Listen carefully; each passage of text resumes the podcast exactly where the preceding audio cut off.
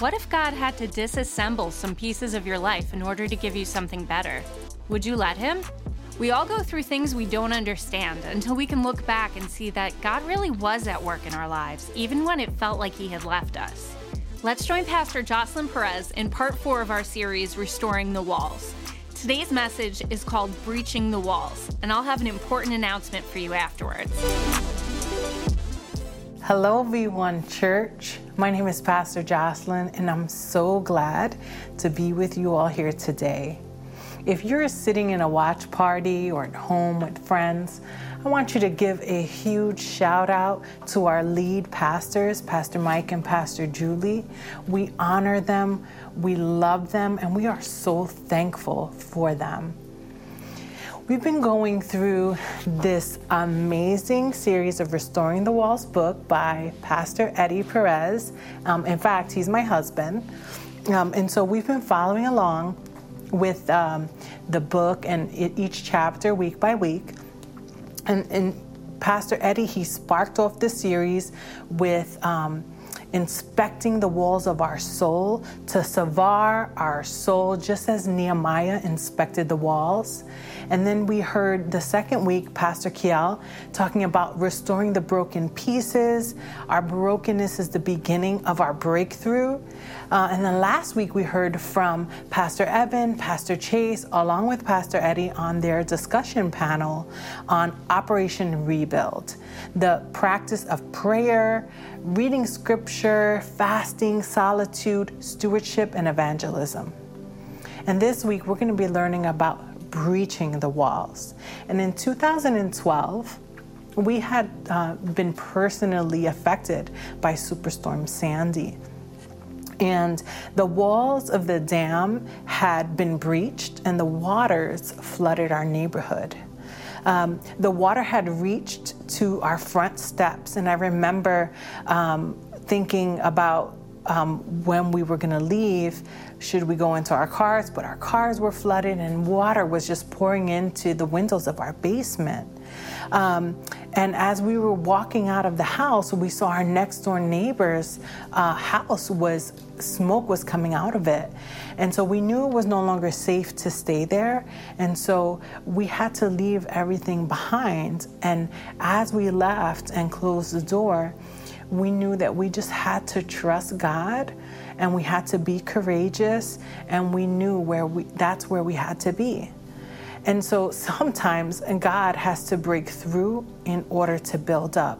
And although we did, we walked out of that place not knowing what was going to happen, we knew that no matter what, that God was going to rebuild whatever was ruined. And so Psalm eighty-nine forty reads, "You have reached all his walls, you have laid his strongholds in ruin." And the word breach here means an opening in a wall, either caused by breaking itself or is the result of a breaking. And there's an opening or a gap in every situation, every circumstance that God breaks in our lives for the purpose is to build us up. And so there may be some breaking in your lives. I know there's been plenty of breaking in my life, but God has done it to build me back up. He's He's done it to build us back up. That's his purpose for you here today. So if you're taking notes, get your notepads ready as we discuss how we can see the opening of the areas where we need God to break through in. And so let's pray. Father, we just thank you that you are a God of breakthrough, and that you will break through walls, and that you would break through strongholds in each and every one of our lives today.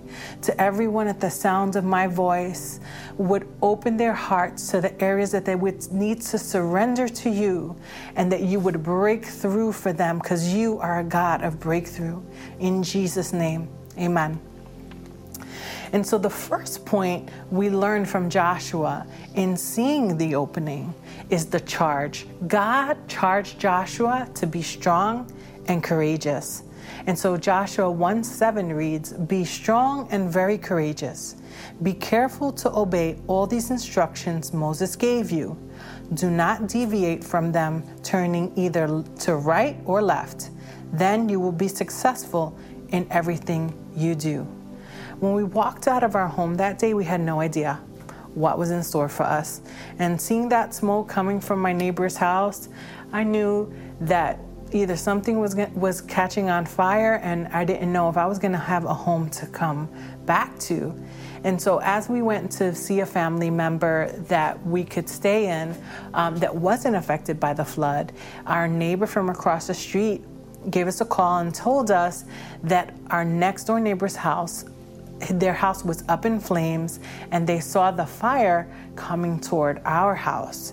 And so I remember thinking, I don't know what's going to happen. I don't know if our house is going to burn down too. They actually sent us a picture of her house, and it was up in flames, like nothing was going to be saved. Every single window flames, roof flames, and it actually burned down to the ground. The only thing standing was the foundation of her house. And so our house was spared, but we did have some ruin, and God broke down those walls. And I believe that God broke down those walls, and there was ruin. There was um, water. There was damage. There was fire damage. Our clothes smelled like smoke. Um, everything was damaged that we had. Um, but I knew that God was going to rebuild it, and He actually did rebuild it better than we could ever have hoped for or imagined. And not only in our physical home, but in our lives, in our spiritual life, in our walks, in our maturity as people, in our maturity in our marriage as parents, in our home with our children. He really has built us up. Um, and I'm here standing today um, as a testimony of God just rebuilding in those areas where I surrendered to Him to rebuild. And we weren't... Uh, We weren't sure what, what we were coming back to. I had a three-month-old. I had um, I was nursing, and I just didn't have time to worry about what was going to happen. That's how I really, really felt deep down inside, that I just wanted to be able to take care of my three-month-old.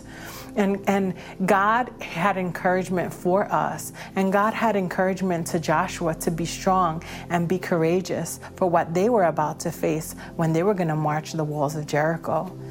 So if God gives us a charge, there were some practical preparations that Joshua had to do. And one of them was his obedience to Christ, his obedience to the Lord. Uh, Joshua two, um, Joshua had sent his spies into Jericho, and here's where we're introduced to Rahab.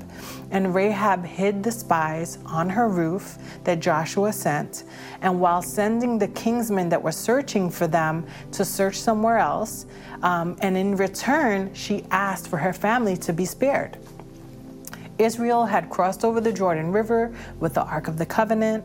Uh, Joshua told them to consecrate themselves, and the memorial stones were placed for their memory of their crossing. And those stones represented the twelve tribes, tribes of Israel, and it was a reminder of the power and deliverance of God and how God delivered a people. The city gates were shut, and God instructed them to quietly walk around the city. And it was an unlikely charge. It was an unlikely strategy, and it didn't make sense. But God promised Joshua in Joshua six two that He has given Jericho into their hands. What has God charged you with? What areas has He charged you to walk in faith and to be strong and courageous in? God charged Noah to build an ark, and God charged Joshua to be strong and courageous. He charged him to walk around the city gates, to walk around those walls for six days quietly. And how you charge determines how you conquer. And there was a cry, the cry. The people shouted, and the walls came down. In Joshua six twenty, so the people shouted and the trumpets were blown. As soon as the people heard the sound of the trumpet, the people shouted a great shout, and the wall fell down flat. Joshua let the enemy know, and that the people of Israel were not afraid of the enormous walls that were standing in front of them. The enormous walls that they were up against, the enormous walls that you are up against, you need to let out a shout and a cry. The trumpet blew, so the people shouted. The city was given to them. They were letting out a battle cry for those walls to come down. So what walls in our life do we need to come down? What walls must, must we shout a battle cry to come down so we can claim what's rightfully ours? What is rightfully yours? What is rightfully ours? What battle cry must we cry out? In, in the beginning of this series, we cried out and we asked the Lord to sever our souls, the souls of our, of our, the walls of our souls, to sever them. And as we have a battle cry, even now, as we're speaking, Speaking about the battle cry of Jericho, the battle cry of the people for the walls to come down. What walls do you need to come down? Is it a relationship, a toxic one? Is it a financial breakthrough? Is it healing in your body? Is it healing for a family member? Is it rebuilding and restoring a relationship, a marriage? What walls must you need to come down? What battle cry must you cry out for God to come and rebuild and restore? And we will make our voices heard when it matters most. Sometimes it's an outcry of everything inside of us to bring the walls of life under submission under the Lord, of the Lord Jesus Christ. So give it to him. Give it to the Lord. Give him those areas that you need him to come into. Our cries of faith against the walls we face will determine whether they will fall or whether they will remain. Where is your faith today? Where is your faith for those areas that you need God to bring down those walls? Where is the that area of faith that you need to bring in because you've been asking over and over again for those walls to come down, but those walls still remain? Where is that area of faith where you need to just give it over to the Lord? How loud is the faith of your obedience against the walls you face? And then there's a capture. The walls of Jericho were breached, and they were to destroy everything in the land. In Joshua six twenty to twenty-one, the people shouted, the walls came down, they fell flat, but they cap- now they captured the city. No mercy was shown, and something we can learn from the capture of Jericho and its annihilation is that an invisible armor is necessary for our battle against an invisible enemy. In Ephesians six eleven, it says, "Put on the full armor of God, that you may be able to stand against the schemes of the devil." There is an invisible battle, and there is an invisible enemy that is after your life, that is after your legacy, that is after all of the things that God has given you and promised you. And we need to put on the full armor of God, the helmet of salvation, the breastplate of righteousness, the belt of truth. We need to hold up the shield of faith. We need salvation. We need faith. We need truth. We need righteousness to be our armor. Invisible armor is necessary for our battle against an invisible enemy. You can't fight a battle you don't think exists. You can't fight a battle with an open an opening in your armor. You can't fight a battle on your own, but you can capture and fight the good fight of faith and spot the gaps through um, of sin through standing on the promises of God. So where is there an opening in your armor? Ask the Lord today, where is it that there's an opening? Where is there an opening of sin? Where is, an, where is there an opening that is in my armor today? When there's an opening in our armor, sometimes there is a consequence of things that we can let creep in. In Joshua six twenty-six and twenty-seven, Joshua laid an oath on them at the time, saying, "Cursed before the Lord be the man who rises up and rebuilds the city Jericho. At the cost of his firstborn shall he lay its foundation, and at the cost of his youngest son shall he set up his gates." So the Lord was with Joshua, and his fame was in all the land. The Lord um, did not want them to rebuild that city. And so that was a command that he that he wanted them not to rebuild once they captured it. And there was a consequence if they did rebuild the city that he gave to them. And I remember there was a commercial where a man was sitting in a store and he was doing taste testing, and it was taste testing of different waters, of different mountains, and the person giving the taste testing was introducing the different types of water coming from the different types of mountain. And I remember the person uh, giving the taste test said, well, this water is from this mountain, but it has two percent of toxic waste in it. And the person's reaction was, well, I wouldn't want to drink water with two percent toxic waste. And it's the same thing with our, with ourselves and our souls and our spirit. We don't want two percent of sin to creep in to live in the fullness of God that He has for us. And so if we settle for a mediocre Christian life based on partial obedience, we won't like the outcome of the consequence in choosing the partial obedience. And God doesn't want partial obedience. He wants complete obedience. He asked Joshua and he asked the people of Israel to give them full obedience, not partial. Don't leave anything behind. Don't rebuild the city. I've knocked down these walls for you. And, and I'm asking you today, if there's walls that God has already um, knocked down, don't go back and try to rebuild something that He's already taken away from you, that you've asked Him to. Don't go back to it. Don't allow sin to creep in. Don't allow an opening in your armor. And part of maturing in Christ means growing in our own understanding of the consequences of disobedience. Sin thrives in immaturity, but God's grace is uh, it provides security. We may be sinners, and, and, and we were bought at a price, and we may not have it all together. But um, we can't compromise our integrity in the face of our critics. We just can't. The consequence may see, seem overwhelming, but the call of God is overpowering. The call of God is overpowering. Sometimes God has to break through in order to build up. He does. He needs to break through.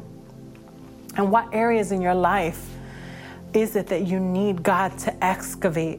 What areas in your life that do you need to break through in? I remember being in a season in my life where I felt like I was um, walking through a wilderness season. I remember we were trying to find a home church, um, and we hadn't found one. We were just visiting different churches, um, and I just felt like I was in a wilderness season. I, we knew we were called. We knew that God had a plan and a purpose for our lives, and I literally felt like I was hitting brick walls, like I was just roaming around.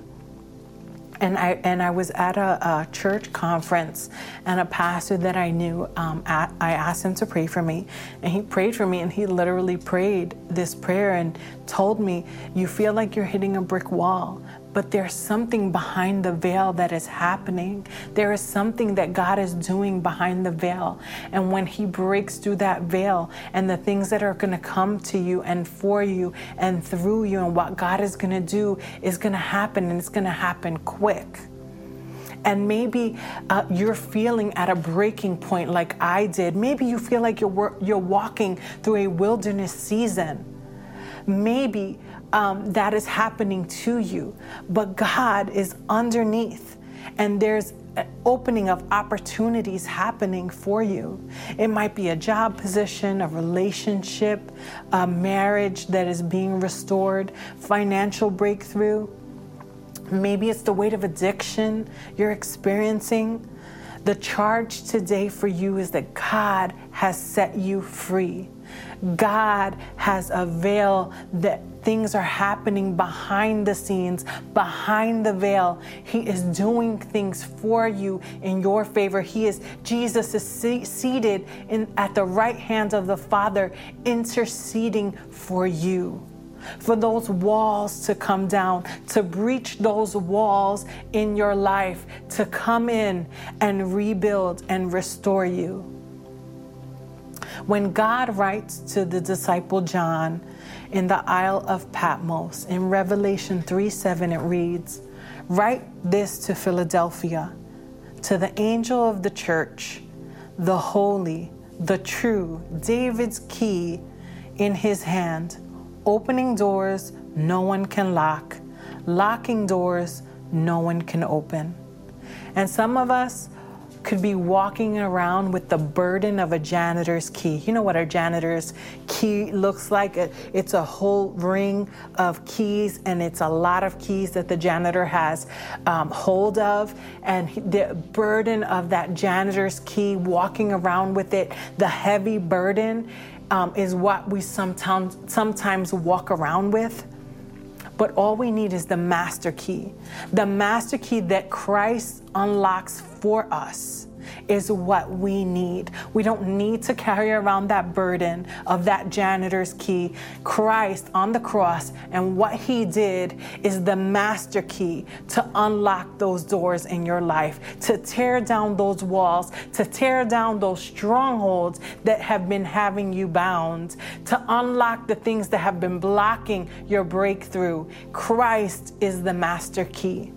And so if some of you here today want God to come in and you want that master key to unlock those areas of your life where you no longer want to be bound by sin, where you no longer want strongholds and those walls, those big tall walls that you must be fa- you may be facing. If you want that to, you want Christ to come in and tear them down and rebuild you new, I ask that you say this prayer with me today.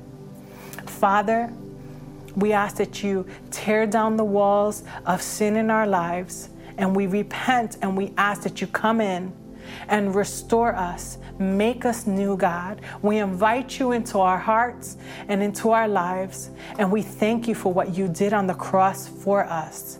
In Jesus' name, amen and amen. Thank you so much for that teaching, Pastor Jocelyn. Here at V one Church, we don't want anyone to go through life alone. That's why we have Connect Groups starting up again in September.